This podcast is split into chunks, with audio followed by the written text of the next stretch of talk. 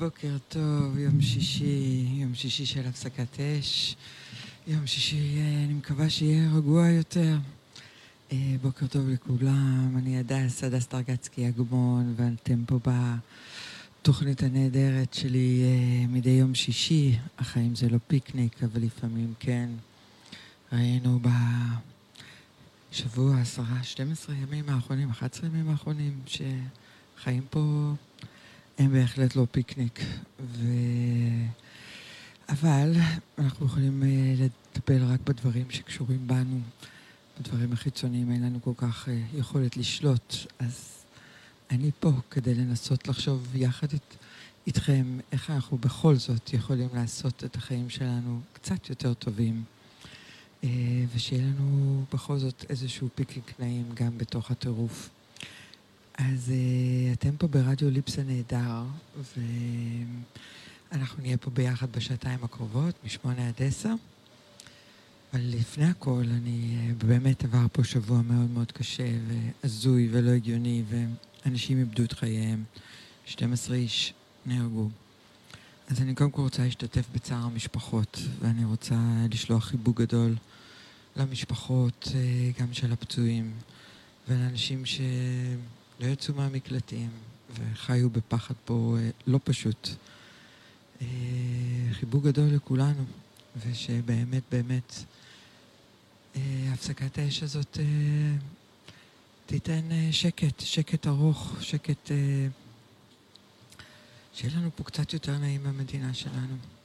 והיום אנחנו פה בתוכנית נדבר על לחיות מתוך תשוקה, לעשייה. הבטחתי בפוסט חושפני שכתבתי השבוע, שאני אשתף בסיפור האישי שלי, על הבחירה שלי לחיות מתוך תשוקה. ככה פתאום בגיל 48 הבנתי שכדאי לחיות מתוך תשוקה, שיש דבר כזה בכלל. ננסה להבין מה זה, מה זה אומר, איך אפשר בכלל להתחבר לזה, והכי חשוב, שאנחנו אומרים לחיות מתוך תשוקה, זה חלילה לא אומר לחיות באיזה חוסר אחריות, וצריך בסוף שלם גם חשבונות, אז הכל זה נורא יפה ורומנטי, ואיך אנחנו הופכים את המשפטים הגדולים האלה, המשפט החזק הזה גם לפרקטיקה, למשהו שבסוף גם עוזר לנו לשלם את החשבונות. בשעה השנייה הצטרף אליי קולגה שלי שאני מאוד מעריכה, מי שכתב את הספר מיינדסט של אלופים, איתמר חיון, יועץ עסקי, מקסים ואלוף, והוא התארח איתי פה ב9, ויחד אנחנו ננסה ללמוד איך אפשר לבנות את התסריט הזה של החיים שלנו, ולראות איך בכל זאת אפשר להגיע ליעדים, לחלומות, לתשוקות שלנו, גם בעולם העסקי. ואני יכולה להבטיח לכם, יהיה פה מרתק. אני רוצה שלפני שניכנס לעומק, לתת לכם את החוויה הזאת של חיים מתוך תשוקה, מתוך נאום מאוד חזק. לא יודעת, לי הוא ככה עצר את הנשימה לשנייה, של סטיב ג'ובס. אני חושבת שבנאום שלו, הוא ככה מבטא יותר מכל מה זה לחיות מתוך תשוקה, ובנאומים שלו, במיוחד אחרי שהוא החלים ממחלת הסרטן בפעם הראשונה, הם מאוד עוצמתיים, הוא מדבר המון על לחיות מתוך תשוקה, ולהתחבר לדברים שאנחנו אוהבים, ובעצם מסביר שמה שהוא עשה, הוא לא היה עושה אם הוא לא היה מחובר לתשוקות שלו ולכנות באהבה שלו לעשייה. ואני ככה רוצה לתת לכם קצת מהנאום הזה שלו בשנת 2005 בקולג' בסטנפורד, קולג' מאוד יוקרתי בארצות הברית, בטקס הסיום שלהם. אז אני ככה רוצה להקריא לכם את הציטוטים שאני ככה לקחתי מהנאום שלו. ככה זה נאום ארוך, אבל ניסיתי ככה לגזור משהו כזה קטן, שנתחבר לעולם הזה של לחיות מתוך תשוקה דרך סטיב ג'ובס. אז ג'ובס מתחיל את הנאום שלו ומספר לסטודנטים שהנאום הזה מולם הוא המקום הכי רחוק שהוא אישית הצליח להגיע אליו בקולג' היוקרתי הזה, כי הוא בעצם נשר מהלימודים.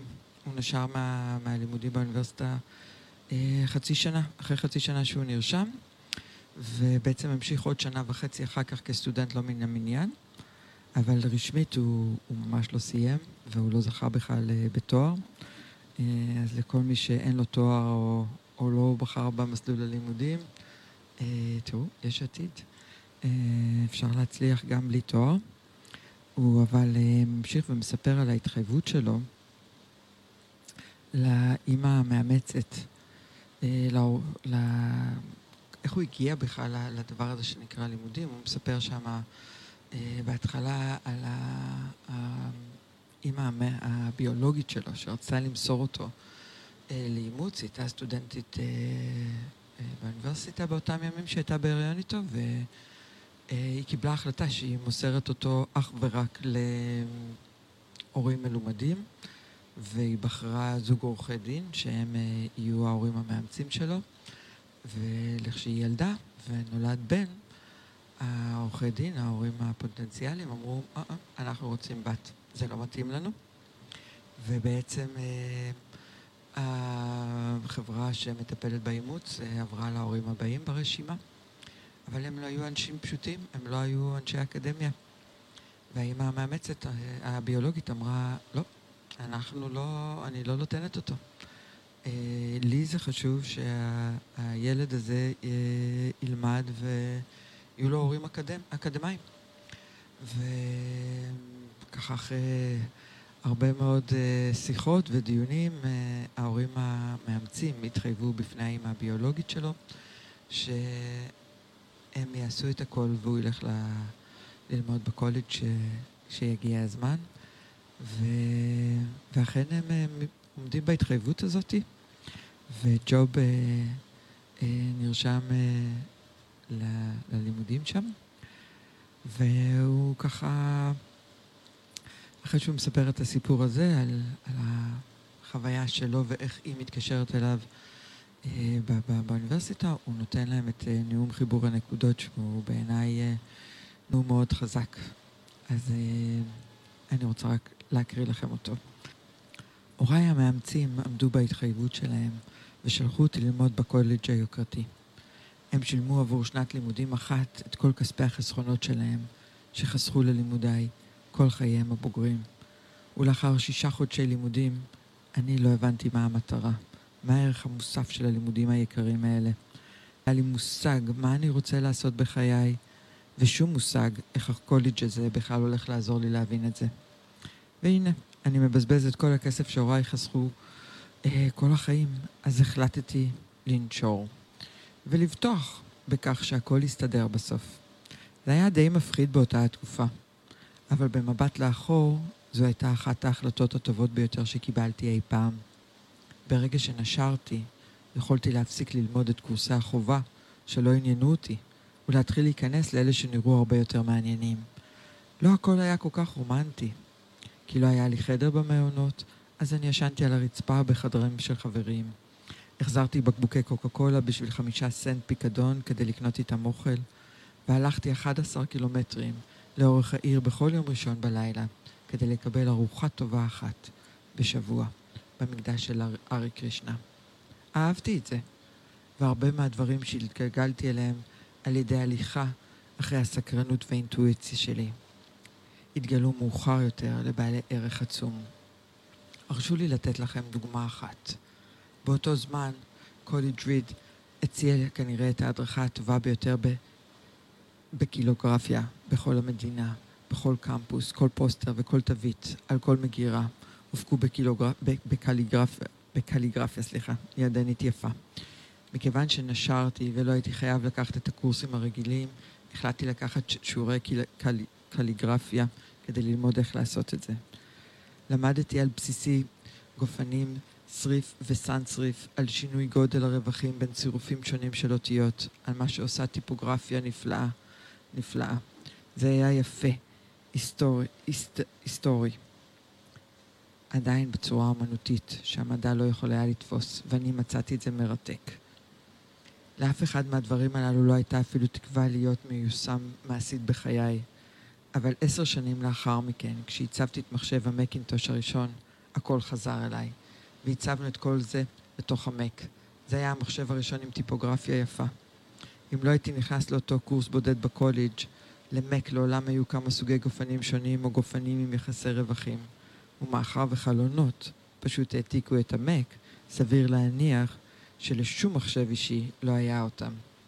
אם לא הייתי נושר, לעולם לא הייתי נכנס לקורס הקילוגרפיה, ויכול להיות שלמחשבים האישיים לא הייתה הטיפוגרפיה הנפלאה שיש להם. כמובן זה בלתי אפשרי לחבר את הנקודות במבט קדימה כשהייתי בקולג', אבל זה היה מאוד מאוד ברור, במבט לאחור, אחרי 10 שנים. שוב, אתם לא יכולים לחבר את הנקודות קדימה. אתם יכולים רק במבט לאחור לחבר אותם. אז אתם חייבים לבטוח בכך שהנקודות יתחברו איכשהו בעתיד שלכם. אתם חייבים לבטוח במשהו, באומץ שלכם, בייעוד, בחיים, קרמה, מה שזה לא יהיה. מכיוון שהאמונה שהנקודות יתחברו בהמשך הדרך, תיתן לכם את הביטחון ללכת בעקבות הלב שלכם, אפילו כשהוא מוביל אתכם אל מחוץ לשביל הסלול, וזה מה שיעשה את כל ההבדל. סטיב ג'ובס, נאום הנקודות. אז בואו רגע נדבר רגע על תשוקה. מה זה בכלל תשוקה? יש לנו איזו נטייה כזאת הרבה פעמים להתייחס למילה תשוקה באיזו קונוטציה זוגית, מינית, אבל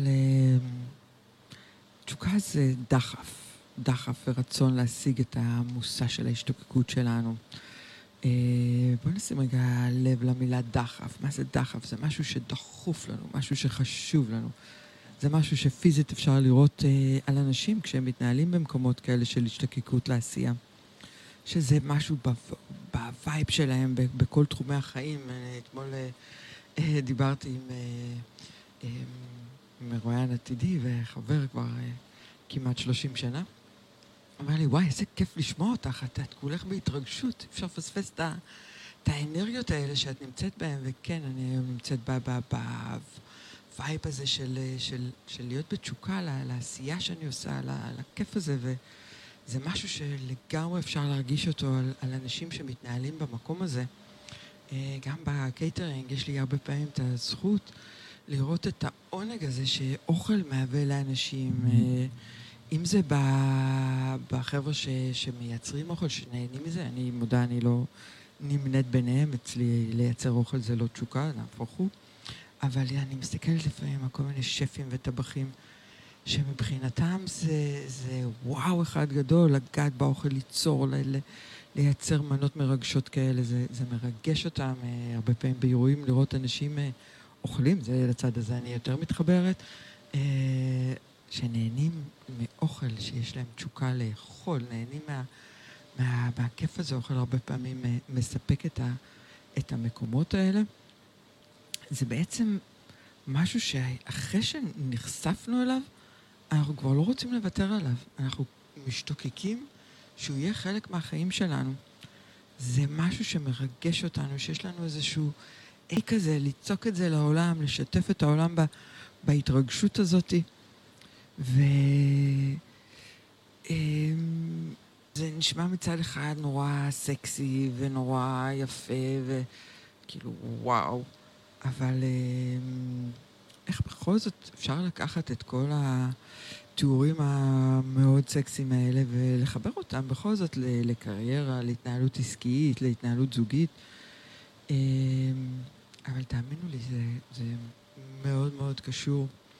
אני היום, חלק מהקורסים שאני מעבירה, אני מדברת על החשיבות העמוקה הזאת, להתנהל מתוך התשוקה, להתנהל מתוך הפשן שלכם, כי כשהעסק שלכם יהיה מבוסס על דברים שאתם אוהבים, שאתם חולמים, ברגע שיש לנו את החיבור הזה, אני יכולה לגייס את הנחישות, את ההתמדה, את הבחירות האמיצות, לפעמים שהעסק זקוק להם. כי לפעמים, אתם יודעים, בעסק יש דברים גם שאנחנו פחות אוהבים ופחות זה, אבל כשאני עושה משהו מתוך התשוקה הזאת, מתוך הפשן הזה, אז אני יכולה לגייס את ההתמדה ואת העשייה גם במקומות שהם פחות כיפים. ואנחנו לא עושים את הדברים רק מהמקום הזה שצריך, אלא מהמקום הזה שאנחנו רוצים, אתם יודעים שכשאתה לא, יש הרבה דברים שאנחנו רוצים לדחות ולא לעשות, זה לצערי נטייה טבעית. ואנחנו, במיוחד בעולם העסקים, זה מצבים שעסק לא יכול להרשות לעצמו. ומאוד מאוד מאוד חשוב בעיניי, שגם אנשים שהם שכירים, ולא רק בעולם העסקים, אין סיבה בעולם שיעבירו את החיים בלי ההתרגשות הזאת, בלי הכיף הזה. בשבוע הבא אני אנסה לעשות משהו שאני תרם עשיתי. אני אנסה להעביר פה בשידור ברדיו.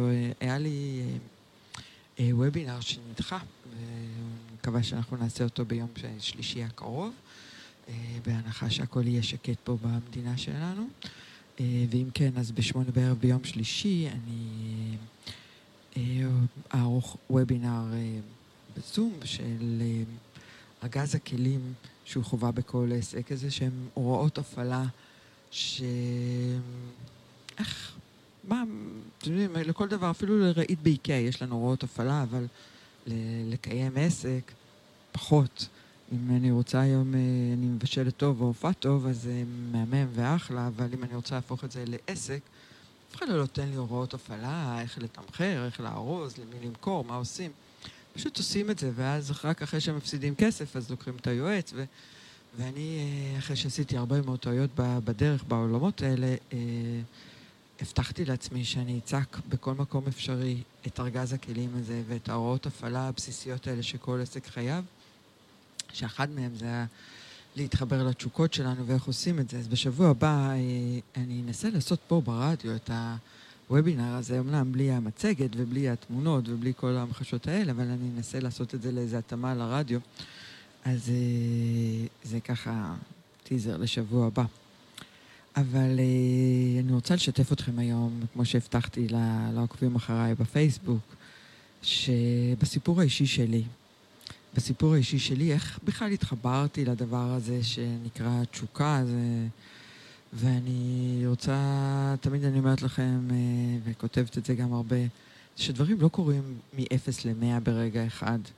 יש את הרגע הזה שאנחנו יודעים שהוא נקודת האל-חזור שלנו, אבל לפני הרגע הזה יש איזה תהליך של הבשלה, יש איזשהו, הכנה, איזה משחק מקדים לרגע הזה.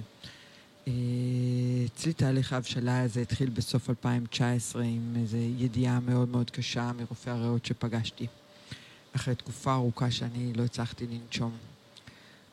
אנחנו ניכנס לסיפור הזה ככה לעומק ונדבר עליו, נשתדל לדבר עליו בהכי הרבה פתיחות וכנות,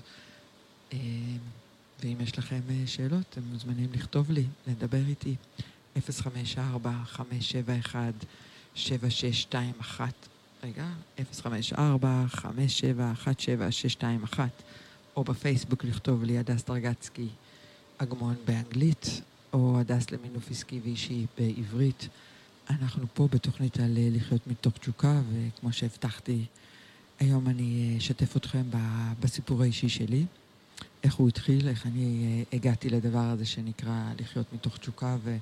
לא מוכנה לוותר על זה היום יותר, ולא רק שאני לא מוכנה לוותר על זה יותר, אני דואגת שכל מי שעובר אצלי בקורסים, כל מי שעובר אצלי תהליך אימוני, יעבור את התהליך הזה של מבחן התשוקה ויתחבר לעצמו למקומות שבאמת מניעים אותו קדימה,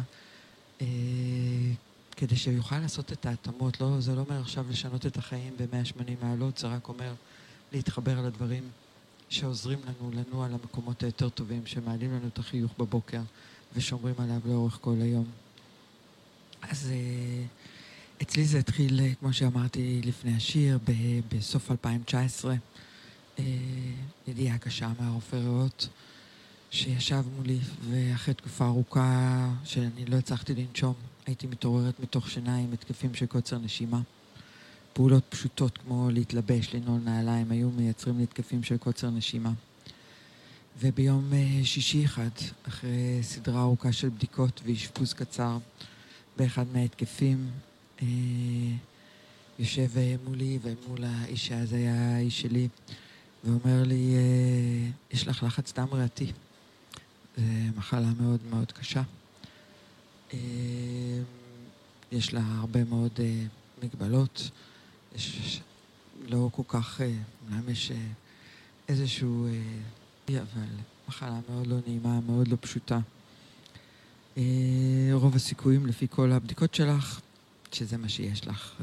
וזה כבר אנחנו מדברים אחרי תקופה שעשיתי כמעט כל בדיקה אפשרית, אז ככה שדברים שלה נראו מאוד משכנעים. אבל יש עוד רק צנתור שאני צריך סופית לקבוע אם אכן זה מה שיש לך. אני באותו רגע כבר הבדתי את זה. את שאר השאלות האיש אז היה שלי המשיך לשאול, ואני כבר לא כל כך הייתי בקשב, לא כל כך שמעתי מה הוא אמר מאותו רגע.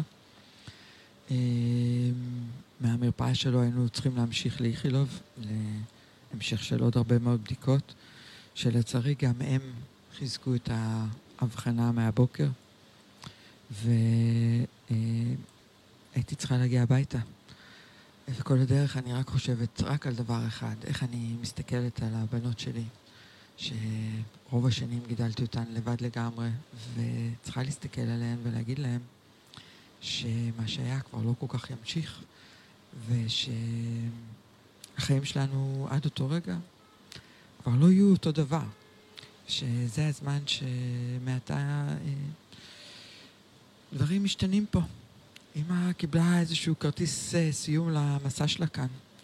זו סיטואציה מאוד מאוד קשה. אני באמת לא מאחלת אותה לאף אחד. והסיטואציה הזאת חייבה אותי לחשוב על שאלה אחת.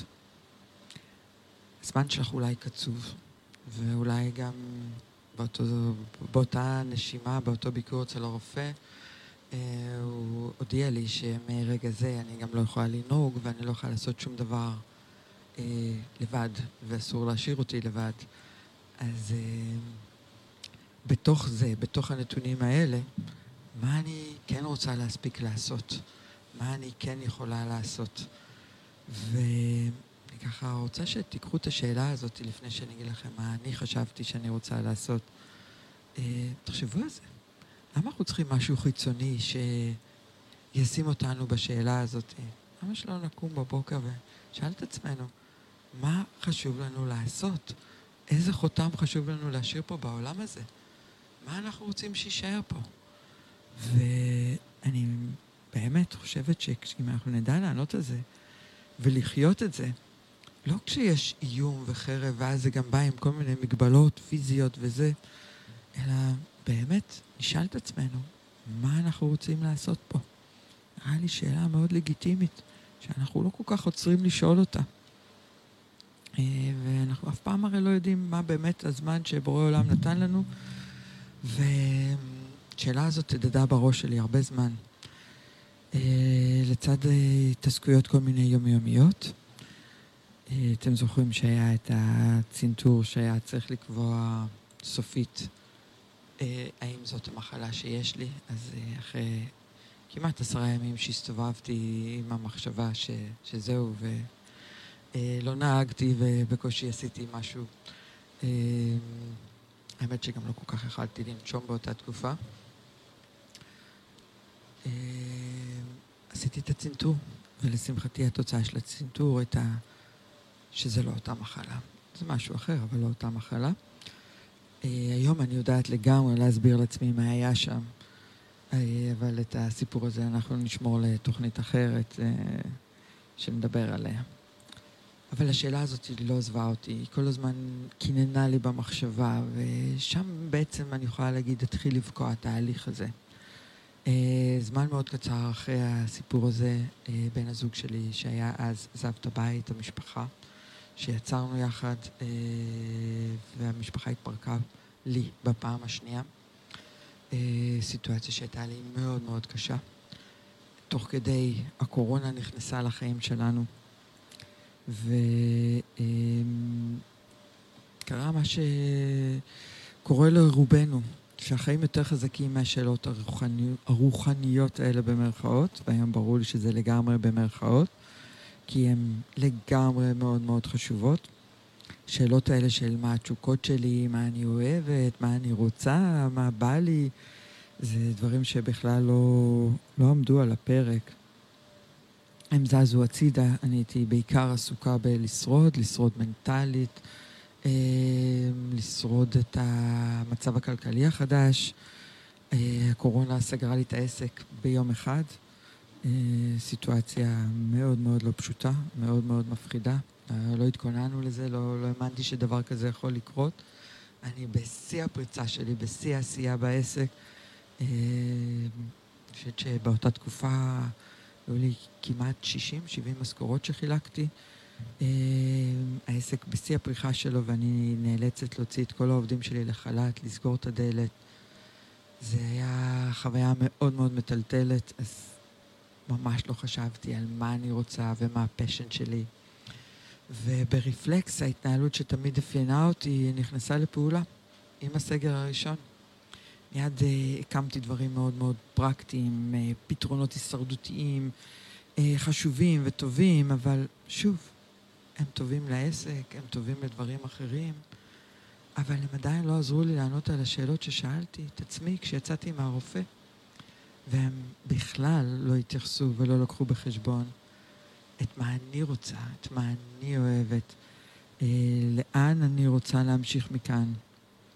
בכל זאת, קרה כאן משהו.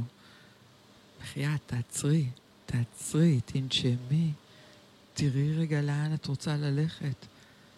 אבל לא, אני פותרת בעיות המקצוענית, פותרת גם את זה מיד. צריך חנות, צריך עכשיו, כולם עוברים להזמנות בטלפון, אז יאללה, 5:00, קמה, לומדת, מקימה חנות, ואני מאוד יסודית למי שמכיר אותי, וכשאני נכנסת למשהו זה עד הסוף. אז אם כבר חנות, אז למה רק אני אהיה שם בחנות? למה לא לפתוח קניון כבר? התאהבתי בדבר הזה שנקרא להקים חנות, ואם כבר קניון ואנחנו סגר, ולמה שזה לא יהיה קניון למכור תוצרת ישראלית? ואז ביחד, ככוח של יצרנים, אנחנו נהיה כוח הרבה יותר גדול, ונוכל להניע את העגלה הזאת הרבה יותר בקלות, ואיכשהו החיים חוזרים לשגרה, שהיום אני מבינה ממש שזו לא השגרה שאני באמת רוצה לעצמי. אני בכוח מניעה את עצמי לעשייה, אבל לא עשייה שאני באמת רוצה לעשות. ואז עוד בכלל לא הבנתי שיש דבר כזה, אני רק הרגשתי שמשהו לא טוב, משהו חסר לי, משהו לא שלם לי. ובלי ששמנו לב, ב-25.9.20 נכנסנו לסגר השני. ופה אמרתי, די. אולי הדי הזה נולד כי התקפים של קוצר נשימה חזרו קצת. אולי הזמן הבשיל בתהליך, גרמו לי להחליט. אבל אני אמרתי, ב-25.9.20, די. הפעם אמרתי, אין, אני לא אתן להתקפים האלה לחזור. בסך הכל, כולם בסדר, כל העובדים מקבלים חל"ת, מי שהיה מגיע לו. אולי המדינה תעזור לי במענקים, כי בכל זאת הייתי בעולם התיירות ומגיע לי. הראינו לדעתי כמעט 70-80% בהיקפים שלנו. אני חייבת לעצור. אני פשוט חייבת לעצור. הרגשתי שאני לא יכולה יותר. ובמקרה או שלא במקרה, אני נפגשת עם ספר שנקרא מבחן התשוקה של ג'נט ברי אטווד וקריס אטווד, ואני מחליטה לפעול לפי השיטה שלהם, וככה משתעשעת עם מבחן התשוקה שהם ככה מלמדים שם בספר. וכמו שאמרתי מקודם, לכל מי שחושב שהדברים הם איזה כפתור שלוחצים עליו ומשהו קורה, אז גם פה זה לא היה כפתור ולא קסם, אלא כמעט שבועיים בתוך הסגר הלכתי עם המחשבות האלה, עם הדיוק הזה של המבחן שלהם, ואחרי שבועיים הייתה לי פשוט הערה, אין לי הגדרה אחרת לזה. היה איזה רגע מכונן כזה שיש דבר אחד שבאמת עבורי הוא מאוד משמעותי. זה משהו שמהיום שאני זוכר את עצמי, משהו שבאופן טבעי, תמיד קיבלתי עליו גם המון מחמאות לאורך השנים, זה היה איזה משהו שהוא מפלט ומרחב בטוח בחיי. אני תמיד כתבתי, כן, זה לא פרקטי, כן, זה לא מכניס כסף, כן, בחיים לא הייתי חושבת על זה כפתרון להתמודד עם משברים, בטח לא משברים כלכליים. ואני מתרגשת, אני מתרגשת כמו איזו ילדה קטנה שהצלחתי לזקק משהו שמעולם לא התייחסתי אליו, מעבר למשהו בחיי, והכתיבה היא הייתה לאורך כל השנים, מאז שאני ילדה קטנה, שכתבה יומני חיים, היא משהו מאוד מאוד עוצמתי, משהו מאוד מאוד חזק בחיים שלי. זה חבר טוב, המחברת, העט, חבר טוב.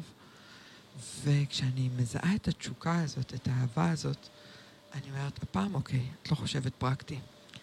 אני לא יודעת מאיפה הבאתי את התובנה הזאת, לא לחשוב פרקטי, כי זה באמת מנוגד לאישיות שלי, כי אני מאוד מאוד פרקטית. ואני אומרת, הפעם אני לוקחת את זה צעד קדימה. הפעם אני מחפשת את המורה הכי טוב שיש ללמד כתיבה,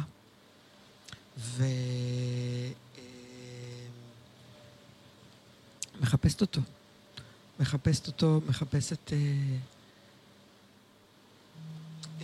את המורה הזה, ומצאתי אותו. ערן הדס, שאני מדברת עליו פה בהרבה תוכניות, הוא המורה שלי, הוא המורה שמלווה אותי בכמה חודשים האחרונים, עדיין, והוא עזר לי לקחת את זה למקום הכי רחוק שאני יכולה. השלב הראשון זה היה לעצמי, באמת שהיה לנו איזה הסכם כזה, לא בשתיקה, אלא הסכם ממש על השולחן, שקבענו ביני לבינו החלטה. אני מאוד אוהבת לכתוב, אין לי כוונה להפסיק. אם אתה חושב שזה מספיק טוב כדי שניקח את זה ונעשה עם זה עוד משהו, מעולה. ואם לא, זה גם בסדר גמור. אני מאוד נהנית ממה שאני עושה, הכל בסדר גמור. ואם, כן, ניקח את זה, בוא נראה, אנחנו נלחים מלא הפתעות. והתחלתי לכתוב, ולשמחתי זכיתי להרבה מחמאות ממנו, ופשוט אי אפשר היה לעצור את הרצף הזה של הכתיבה, בלי פילטרים, בלי הפסקה. פשוט הייתי קמה בבוקר וכותבת עצמי, וזה היה זה ממש תרפוי מבחינתי, התהליך הזה. כשאני כותבת היום, אני מאוד מאוד משתדלת להיות מאוד אותנטית, אני מאפשרת לרגשות, לפחדים, לחוויות, לצאת בלי פילטרים.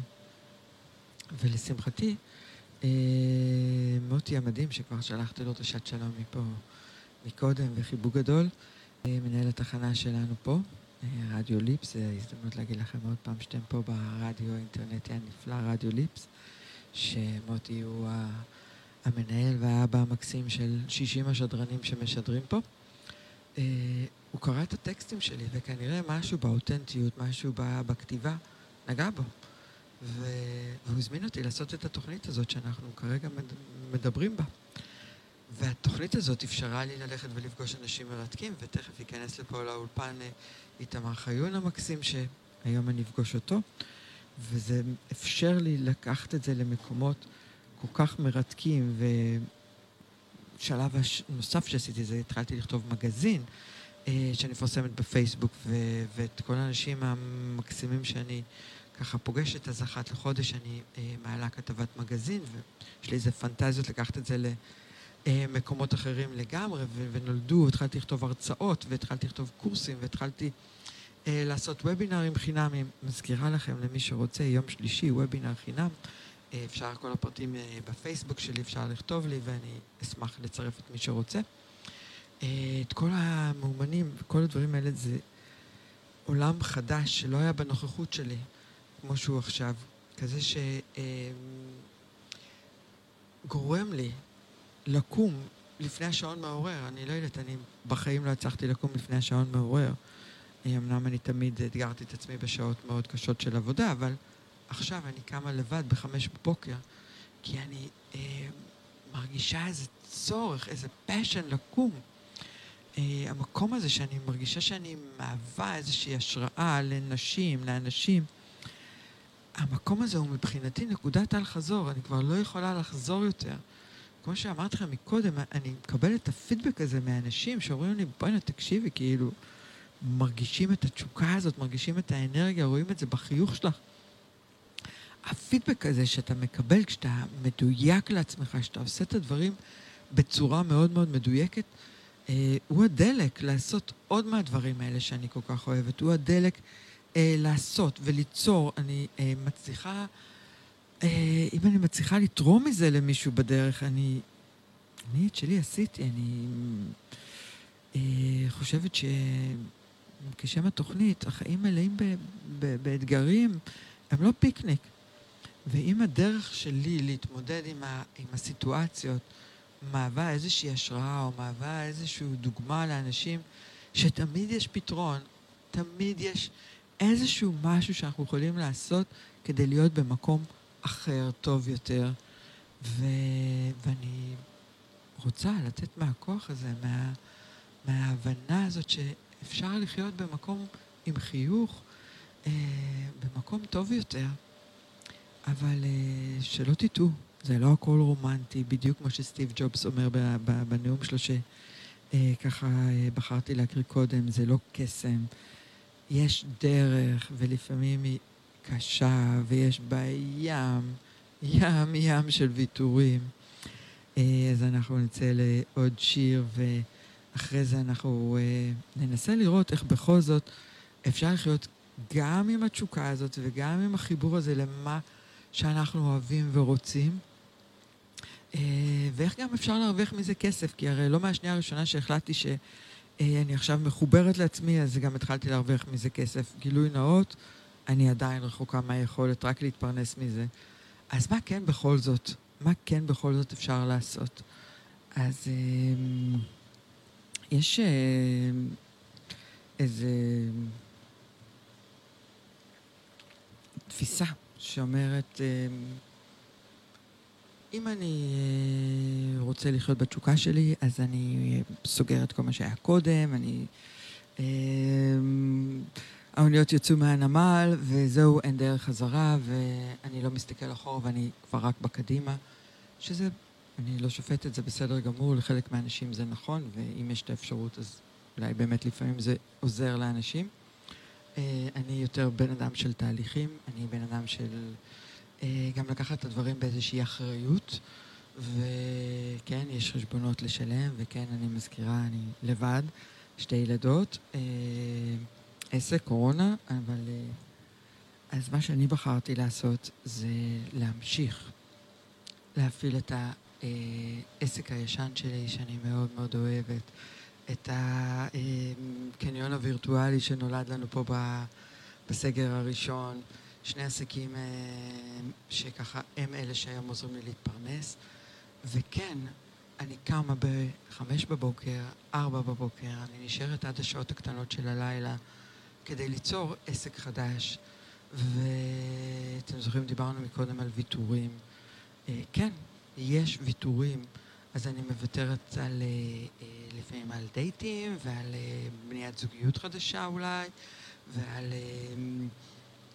אני יודעת, פגישות עם חברות וטיולים, ובזמן שאנשים אחרים יושבים בבתי קפה, או רואים איזו סדרה נחמדה בטלוויזיה, אני יושבת ליצור ולעשות ולהכין, ולי יש תחושת סיפוק עצומה מזה, תחושה שממלאה אותי באיזה כיף גדול, והפידבקים שאני מקבלת, והיכולת שלי באמת לראות את היעלום הפנימי העמוק שבי. מבחינתי זה סוג של ילד חדש בחיים שלי, וזה כיף אדיר. וכן, יש לזה מחיר. יש לזה מחיר, יש לזה, זה לא זבנג וגמרנו, אנשים חושבים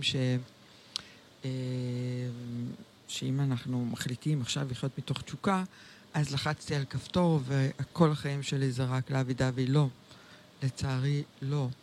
אני מאנשי גם וגם, אני גם מבשלת ואני גם מנקה ואני גם יוצאת עם הכלבים ואני גם במשרה מלאה ואני גם מחבסת ואני גם מנהלת את הקייטרינג בתקופת משבר, ואני גם מצליחה לפתוח נישות חדשות שם, ולבנות סל מוצרים חדש, אבל אני גם מצליחה לבנות את הדברים שהם הפשן שלי.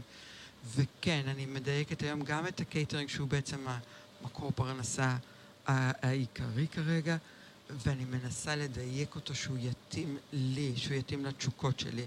אז יש דברים שאני כבר לא אעשה יותר בקייטרינג, ויש דברים שאני, להפך, אני אגדיל ואעשה יותר, כי הם הרבה יותר מתחברים למי שאני רוצה להיות היום.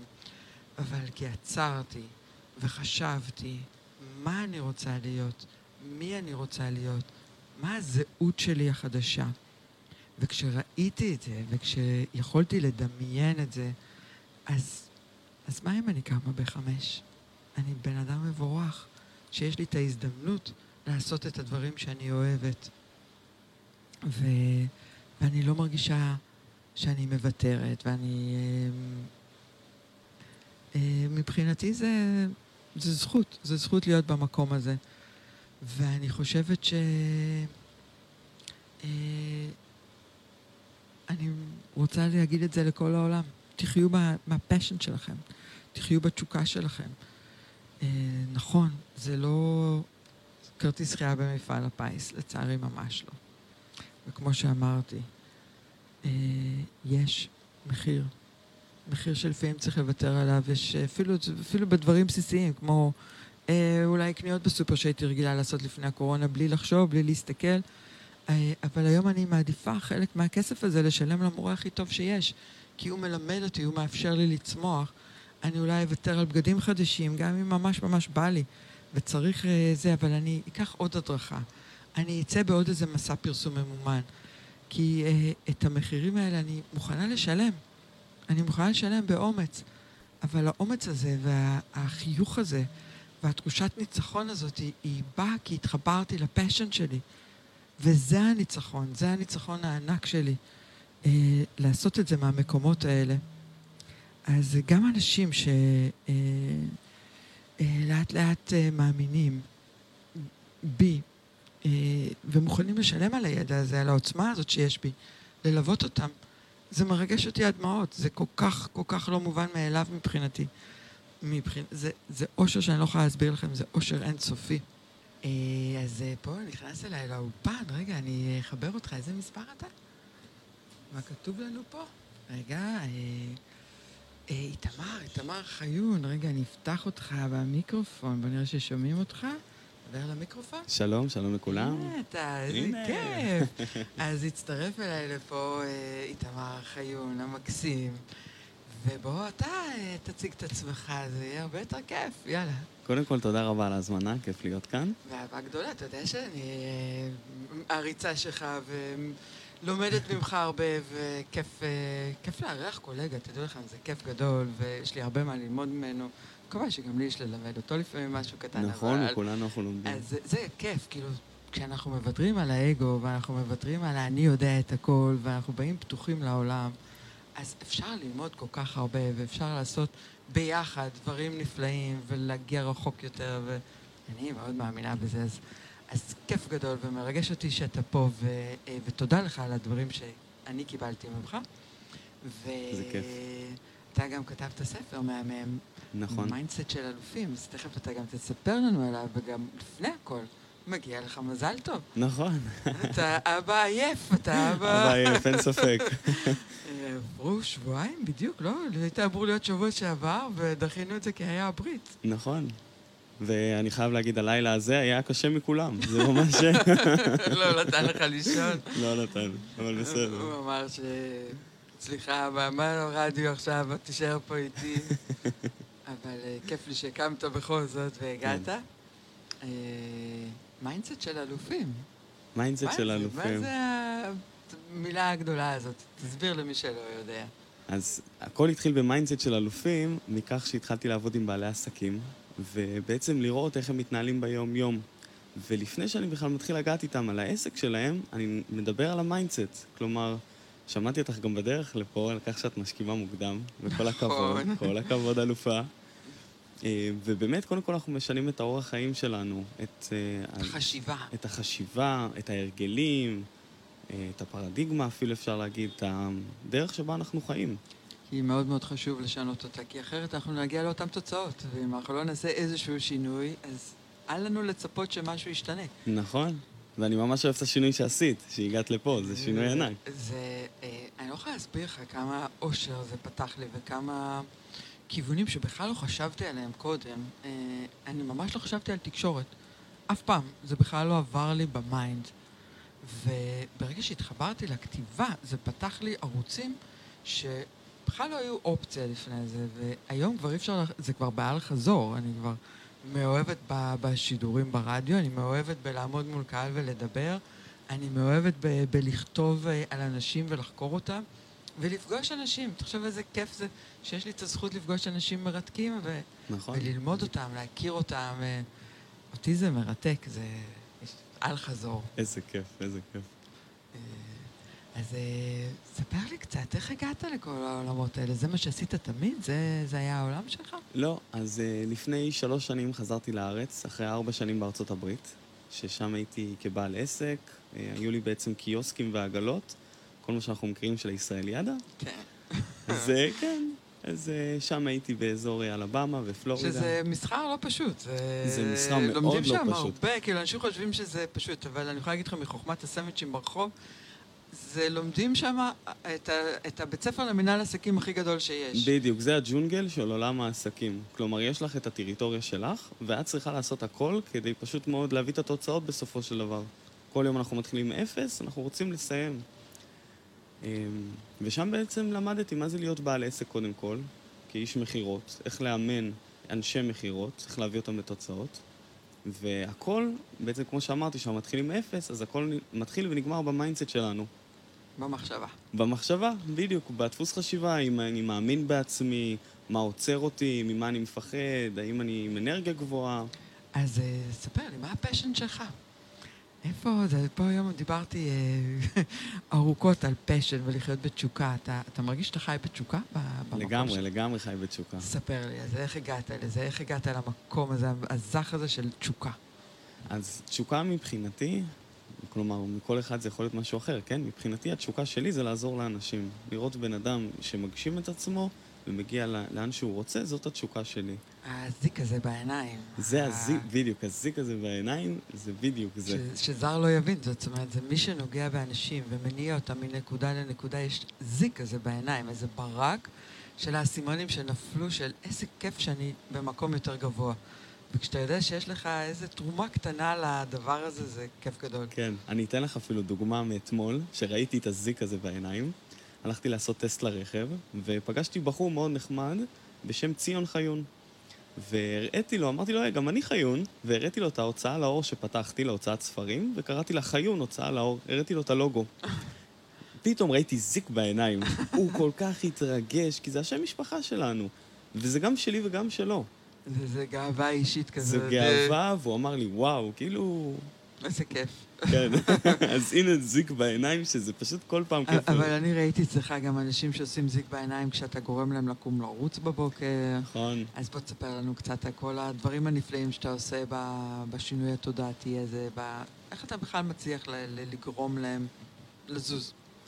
אז דבר ראשון זה, אני מבין את הבן אדם שיש את הקושי הזה של ההתנהלות בזמן, שזה בדרך כלל התשתית הראשונה שלנו כאנשים. לאו דווקא בעלי עסקים. אז ההתנהלות הזאת בזמן שקשה לבן אדם להתעורר ולהזיז אותו, להוציא את עצמו מהמיטה ולעשות ספורט, ברגע שאנחנו עושים את הצעד הזה, פתאום יש את השינוי פאזה הזה. אבל איך אנחנו בכל זאת, אני בכוונה מתעקשת איתך על זה, כי גם לי היו תקופות שרציתי לקום 5:00 ולעשות ספורט, היו תקופות שהצלחתי, היו תקופות שלא. אני מניחה שהרבה מהמאזינים שלנו חווים את החוויה הזאת ואומרים, נכון. אני גם רוצה להשתייך למועדון 5:00 ולקום 5:00 ולרוץ. מה הם צריכים לעשות כדי שזה יקרה? מה הפעולה הראשונה שהם צריכים לעשות? אוקיי, גם אם קשה לנו לקום, אנחנו צריכים לעשות פעולות מקדימות. כלומר, אם קשה... לתכנן את זה. גם לתכנן את זה, כלומר, ללכת לישון מוקדם כדי שאני אקום 5:00. גם אם קשה לי לקום, אז אני כבר אלבש בגדי ספורט בתור פיג'אמה. שזה רעיון מעולה. זה רעיון מעולה, ואז אני כבר עושה איזשהו צעד קטן לקראת זה. אפשר גם להזיז את השעון מעורר. אפשר להזיז את השעון מעורר. שאין לך ברירה, אתה חייב לקום. נכון, אפשר לעשות מה שאני עשיתי לפני 1 שנה בערך, שבעצם לקחתי מאמן ריצה אישי, והדבר הזה מדהים, כי הוא כל יום יושב עליי שאני אעמוד בתוכנית האימונים. והיום כבר, יום כן, יום לא, אני רץ את ה-16 קילומטר שלי. וואו. כן, לא ציפיתי מעצמי, אבל ברגע שיש בן אדם שזה התפקיד שלו, הוא מביא אותך לאן שאת רוצה. זאת אומרת, אם אני מקשיבה לך נכון, אתה אומר, אחד, שנו את ההרגלים שלכם. נכון. זאת אומרת, זה לא חייב להיות עכשיו 180 מעלות. זאת אומרת, אחד, שניים מההרגלים שאתם רגילים לעשות, כמו להוזיז את השעון, כמו ללכת לישון עם הבגדי ספורט. שתיים, קחו לכם מישהו ש... יעזור לכם להניע את התהליך. קחו לכם איש מקצוע, או תצטרפו לקבוצה, זה מאוד עוזר, זה מאוד יכול לעזור לכם. בדיוק. זו דחיפה ענקית כדי להגיע לתוצאה הזאת. אי אפשר לעשות הכל לבד, זה מאוד מאוד קשה. כשאתה חווה את הניצחון הקטן הזה, כשהצלחנו לקום בחמש בבוקר, הצלחנו לעלות לדרך, ואני אפילו, מקודם דיברתי על מאיה אושרי, נחום המקסימה, אני גם פעם רואה בפייסבוק שלה שהיא גם הבוקר קמה ב-6 בבוקר וניצחה והלכה לעשות את הריצה. זה משנה את כל היום, זה משנה את כל ההתנהלות. אתה מרגיש ווינר, אתה מרגיש שאתה כבר יכול לעשות הכל, לא? בוודאי. איך זה משפיע? בוודאי. תראי, בשעה 7 או 8 בבוקר, את כבר אחרי 20,000 צעדים, ואת מרגישה שחצי יום עבר, כלומר, את הדבר הכי קשה שביום עשית. אז מבחינתי זאת היומית. עכשיו, כל השאר זה מבורך. זה בונוס. זה בונוס, בדיוק. אבל אני חושבת בעיקר על האושר הזה, שזה מציף אותנו, התחושת ניצחון הזאת, התחושה של ההישג, של לא נכנעתי לעצמי, אני מנהל את עצמי, אני מנהל את החיים שלי. אני חושבת שזה, שאנחנו מצליחים לשכפל את זה מהריצה, או אפילו סתם, אתה יודע, זה... לא חייב להיות ריצה, כל מה אני מדברים על ריצה. זה יכול להיות הליכה, וזה יכול להיות לקום בבוקר ולעשות 30 כפיפות בטן. זה כל דבר שתחליטו. אני בוחרת היום לשים את זה על כתיבה, או לשים את זה על דברים אחרים, כי כרגע זה מה שלי חשוב. אז ה-5 בבוקר, ולשנות ההרגלים, הוא כדי להכניס משהו שחשוב לכם, שהוא משמעותי עבורכם, לתוך החיים שלכם. נכון. וכשאתה מצליח לעשות את זה, ואתה מצליח ליהנות מה... וואי, עשיתי את זה, איזה כיף. בשבע לי יש מאמר, או בשבע יש לי איזו הרצאה שאני ככה גמרתי לכתוב, והיום עוד לפניי, אני מרגישה מנצחת. אז כל היום שלי, התחושה הזאת, האנרגיה הזאת, היא משכפלת עצמה, אז בדברים אחרים שאני עושה. זה לא נשאר רק הניצחון הקטן של הבוקר, אלא הניצחון הזה משכפל את עצמו. איך אתה לוקח את זה בעצמך בעבודה למקומות? שאתה תכניס אותי קצת למה שקורה אצלך? רמת האנרגיה הרבה יותר גבוהה. הדרך שבה אני מדבר עם לקוחות, כך אני בעצם מוביל את זה. קודם כל מדוגמה אישית. כשאנחנו פועלים את זה על עצמנו. נכון. בדיוק, כשאנחנו יוצאים בבוקר, 5-6 בבוקר, הולכים לים, נכנסים למים, פתאום... ואני רואה את הסרטונים שלך כל בוקר שאתה מהלב, ואני אומר, איזה אלוף, איזה כיף זה. הייתה לי תקופה גם שהייתי עושה ממש סלפי ב-4 בבוקר, ועושה את זה כל יום, ב-4 בבוקר. העניין הוא שהפסקתי לגעת בטלפון בשעות הראשונות בבוקר, בשעה-שעתיים הראשונות, כדי ממש להיות עם עצמי. זה חשוב, זה... וזה ממש חשוב. אז כל אחד לוקח את זה למקום שחשוב לו. וזה נורא אישי, וזה נורא כיף. כן. בואו נדבר רגע על התירוצים, על למה אנשים בכל זאת מספרים לעצמם איזה סיפור בראש, ושהוא עוצר אותם. תכניס אותי קצת למקומות האלה. רגע, אתה סגור, עכשיו אתה פתוח. אז יש איזשהו דיאלוג שאנחנו עושים עם עצמנו לפני קבלת החלטה. לפני כל קבלה, אם דיברנו עכשיו על ריצה, אז יכול להיות שבדקה 99, אני אתחיל להגיד לעצמי למה לא לצאת לריצה. אני אתחיל להמציא ממש תירוצים. כואבת לי הרגל, אם אני אצא עכשיו, אני לא אספיק להגיע לאחר כך לאן שהוא. אני אהיה עייף כל היום. אני אעשה את זה אחר כך. בדיוק, מלא תירוצים וסיפורים. וכל זה נכנס לנו לאזור הזה של המיינדסט, שאנחנו לא מבינים למה אנחנו לא מצליחים להתגבר. וזה באותו רגע נראה לנו צידוק מאוד לגיטימי, נכון, כן. אנחנו מאמינים פה שהוא... אנחנו מוכרים לעצמנו בסופו של דבר. מה זה מוכרים לעצמנו ומאמינים על זה בזה ב-300%? בדיוק. העניין שאם אנחנו לא פותרים את התירוצים הללו, הם רק גדלים וגדלים ומשפיעים על קבלת החלטות שונות בחיים שלנו. והם גם יפגשו אותנו בעוד נושאים. זאת אומרת, אם מישהו חושב שהסיפור הזה שאנחנו מספרים לעצמנו רק על... משהו שחשוב לנו ואנחנו רוצים לשנות אותו, כמו לרוץ, כמו לכתוב, או כל אחד והדבר שלו, זה יפגוש אותנו במקומות אחרים. כי התירוצים באים מאיזה חסמים פנימיים שלנו, מאיזה שהם אמונות מגבילות. נכון. ובוא נרחיב על זה קצת, בוא ניתן על זה קצת אור. אז אם דיברנו על אמונות מגבילות, דמייני שיש לנו איזשהו מקרה משהו, איזה מקרה מסוים, איזשהו פחד, והוא מונע מאיתנו לעשות את ההחלטה. אז אנחנו רוצים, במקום לעמוד בצד ולהגיד, אוקיי, אני לא הולך לעשות את זה, אלא להתמודד, ללכת לעשות ולהבין מה זה הדבר הזה שמונע. יכול להיות שקרה משהו בגיל צעיר יותר, שאיפשהו נכוונו, ואנחנו צריכים לשחרר את האמונה הזאת. איך אנחנו יכולים לזהות אמונה מגבילה? איך מזהים אמונה מגבילה? האמונה המגבילה הזאת זה משהו שאנחנו אומרים, יש לי פחד גבהים. אז המשפט הזה נובע מאיפשהו. איפשהו בחיים פחדת מגובה. עכשיו בואו נתחיל לחזור אחורה בזמן. בואו נחזור לגיל 16, לגיל 12, לגיל 3, לגיל שנה, לאן שצריך. ונראה שמה? שאולי היה איזה... קפצת מאיזה קרוסלה ו... לא דווקא, יכול להיות כן, יכול להיות גם, ויכול להיות איזושהי סיטואציה, אפילו שהפילו אותך בתור תינוק, ואתה לא יודע אפילו. ותוך כדי דמיון מודרך, אנחנו חוזרים לסיטואציה הזאת. אתה עובד בדמיון מודרך. אני למדתי את תטא הילינג, שיטת תטא הילינג.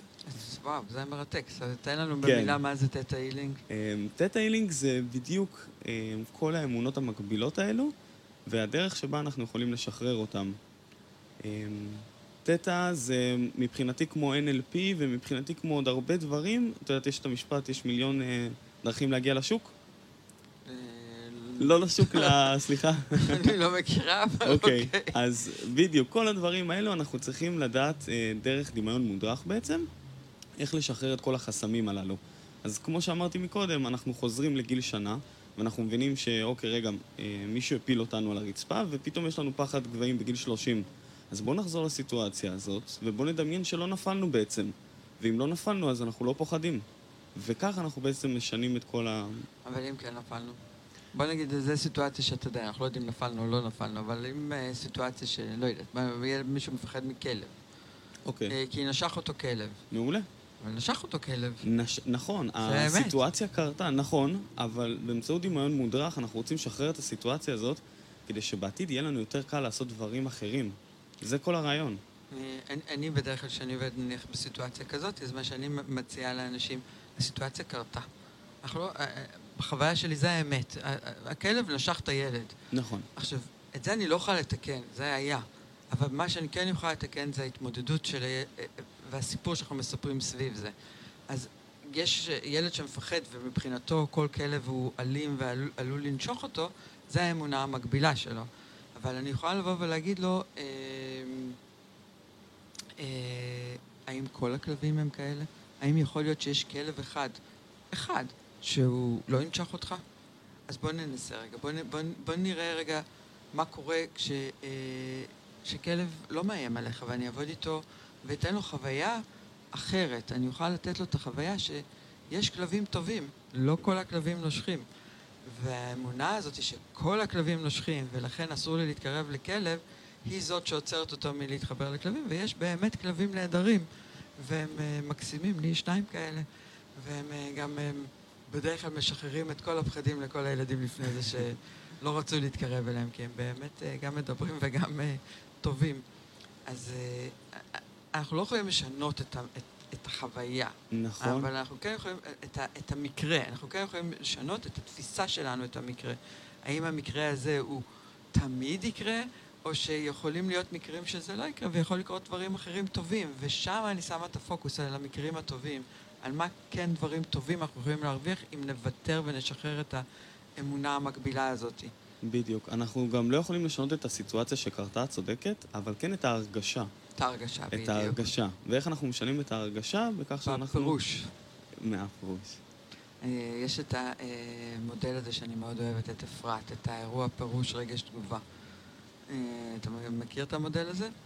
זה מודל בעיניי דרמטי.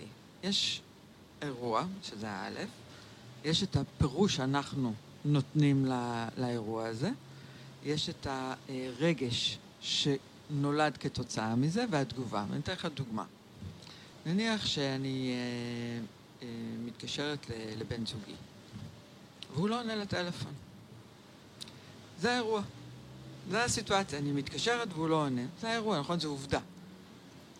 אי אפשר להתווכח איתה, זה עובדה. עכשיו, הפירוש שאני נותנת, איזה מניאק, עוד פעם הוא הולך עם המזכירה שלו, איזה זה, ואני מספרת לעצמי את הפירוש הזה, ואני מכניסה לעצמי לראש שהוא לא עונה לי עכשיו לטלפון, כי הוא עכשיו עם המאהבת שלו, וזה הפירוש שאני נתתי לסיטואציה. זה הסיפור שסיפרתי לעצמי בראש. מה הרגע שיהיה לי בתוך זה? בסה, כעס, תסכול וזה. כשהוא ירים עליי את הטלפון אחר כך, כשהוא יצא, מה תהיה התגובה שלי? אני אהיה קרה, ואני אכעס עליו, ואני כבר חיה את הסיפור הזה. אני כבר בתוך הסיטואציה הזאת. ועכשיו בוא ניקח את אותו אירוע, וניקח אותו למקום אחר.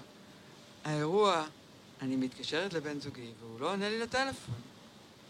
אבל הפירוש שהפעם אני נותנת, מסכן, איך הוא נטחן שם בכל הישיבות האלה, איזה יום קשה עובר עליו. הרגש שאני חשה הוא חמלה, הוא איזה רצון לעטוף, רצון לעזור, רצון לפנק. התגובה שלי תהיה אליו כשהוא יתקשר אליי, תהיה, וואו, איך אני יכולה לעזור? איך בא לי לפנק אותך? אותו מקרה, שני פירושים שונים, התגובה שלנו שונה לגמרי. זאת אומרת, בסוף האמונות המקבילות זה יושב על הפירוש שאנחנו נותנים לסיטואציה. ואם אנחנו יכולים לשנות, זה בעצם לשנות את המיינדסט, לשנות את החשיבה שלנו, את הפירושים שאנחנו נותנים לסיטואציות, הרגש שאנחנו נחוש בעקבות זה, ישנו לחלוטין את התגובות שלנו, וזה ייקח אותנו למקום אחר לגמרי. ובעיניי זה שם הסיפור. ואני רוצה ככה, אתה יודע, לסגור את הנושא הזה של לחיות מתוך תשוקה, לחיות מהמקום הזה של לראות איזה חזון, מה אנחנו רוצים בחיים, לעצור.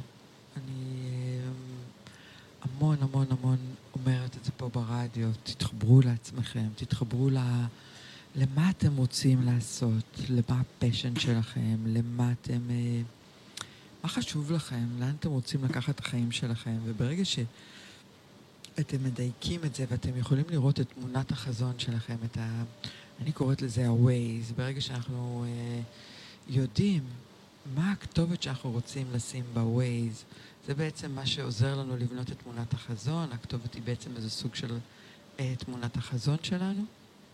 עכשיו בוא ניקח את זה ביחד, לבנות את הדרך. אז יש לנו את התמונה הזאת, בוא ככה תרחיב אותה קצת יותר, ונבנה ביחד את המסלול איך מגיעים לנקודה הזאת. נהדר. אז אם נתת את דוגמת הווייז, שאגב אחלה דוגמה, בוא נדמיין שאנחנו יוצאים מחיפה לירושלים. המטרה היא להגיע לירושלים. ובדרך אנחנו הולכים לעבור הרבה דברים. אנחנו יכולים לעבור בתחנת דלק, לתדלק, אנחנו נעבור בכביש 2, אנחנו נראה את הים, אנחנו עוברים איזשהו דרך שהיא גם לפי הווייז הולכת לקחת לנו שעה, שעה וחצי, תלוי בפקקים, שעתיים אפילו. העניין הוא שאנחנו יודעים לאן אנחנו נוסעים. ולפעמים בחיים יכול להיות שאנחנו ניסע מחיפה לירושלים, ואיפשהו אנחנו נעלה בטעות וניסע לכיוון אחר לגמרי. כלומר, לא תכננו את הנסיעה, אבל ניקח פנייה לא נכונה. ניקח פנייה, כמו שקרה לי בדרך. ניקח פנייה ממש לא נכונה, ונצא מהמסלול. עכשיו, אנחנו צריכים לדעת, כלומר, אנחנו צריכים לדעת ברגע שאנחנו יוצאים מהמסלול לחזור, ואם אנחנו לא יודעים, אז המצב הוא לא טוב. זאת מה שנקרא ווייז מחדש, איך זה נקרא, יש לו איזו אמירה שהוא אומר בווייז אם הוא יוצא מהדרך. מחשב מסלול מחדש. מחשב מחדש בדיוק, מחשב מסלול מחדש. אז איך אנחנו עושים מחשב מסלול מחדש? נניח ובנינו את הדרך, בנינו את התוכנית עבודה, בנינו את זה, וסתינו מהדרך. איך אנחנו יכולים לחזור? אוקיי. קודם כל, אם סתינו, אנחנו תמיד רוצים שישב לידינו איזשהו נהג. מישהו שאומר לנו, שאנחנו נשים לו שסתינו, אבל מישהו מקצועי שיגיד לנו, שומע, סתית מהדרך. שהווייז יגיד, מחשב מסלול מחדש. תבין שאתה לא בנקודה הנכונה. נכון, אבל לפעמים אנחנו גם מחפשים את הקיצורי דרך האלו, כי אנחנו כאילו מכירים את הדרך. הווייז לא נולד בארץ, אנחנו נולדנו פה בארץ, אנחנו יודעים. טוב, גם הווייז נולד פה בארץ. כן. אז מה עושים? חוץ מלוקחים איש מקצוע שיעזור לנו, ומה עוד אנחנו יכולים לעשות? אנחנו רוצים להבין ממש ברגע שיצאנו מחיפה, מה עשינו לא טוב, או איפה בדיוק הייתה הנקודה שפתאום אנחנו עשינו את החשב מסלול מחדש. ואנחנו רוצים לחזור לרגע על זה ולהבין למה פנינו ימינה, ואם פנינו ימינה, למה לא המשכנו ישר. כלומר, ממש לחקור את הנושא הזה. אז מה שאני מציעה לעשות, מה שאני בדרך כלל עושה בסיטואציות האלה, אני אומרת לאנשים, קודם כל, הכל בסדר. תמצאו מקום בטוח לעצור בו, תעצרו שנייה, תנשמו. קודם כל, תעצרו, תנשמו. תעשו לילה באוהל.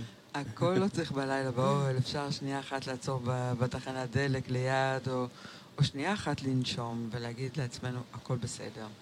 ולהחזיר את הפוקוס על מה המטרות שלנו ומה היעדים, ובשביל זה בעיניי תמונת חזון היא מאוד מאוד משמעותית. אתה יודע, לי יש תמונת חזון שבוובינרים אני מראה אותה, בהרצאות אני מראה אותה ממש פיזית, שהיא נמצאת אצלי על השולחן כתיבה בעבודה, היא נמצאת אצלי בחדר שינה.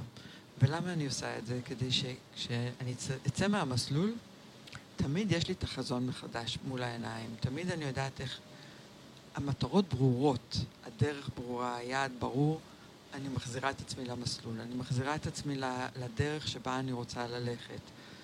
וכשיש חזון ברור, עוצמתי, שמחובר לתשוקות שלנו, שמחובר וזה בעצם ככה עושה לנו closure לכל הנושא.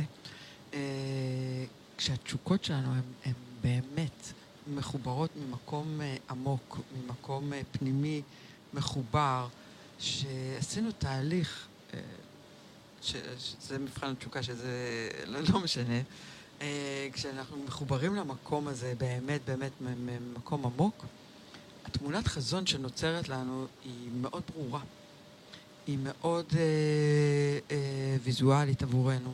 נכון. קל לנו לראות אותה, וכשאנחנו מציירים אותה פיזית, ממש, עושים לוח חזון, מה שנקרא תמונת חזון, ומניחים אותה בכל מקום בדרך. אז גם כשאנחנו יוצאים מהמסלול, אנחנו נזכרים בכל רגע נתון, מה היעד שלנו, מה המטרות שלנו, איפה אנחנו רוצים להיות, איך אנחנו רוצים לקחת את החיים שלנו, ואיך אנחנו בוחרים לחיות את החיים שלנו. ובעיניי זה game changer לחיים. ואני בוחרת לחיות את חיי במקום הזה, במקום של התשוקה, במקום של החיבור ליעדים, החלומות שלי, לדייק אותם, לשנות אותם, מותר לנו גם כל פעם להחליף, וזה בסדר גמור,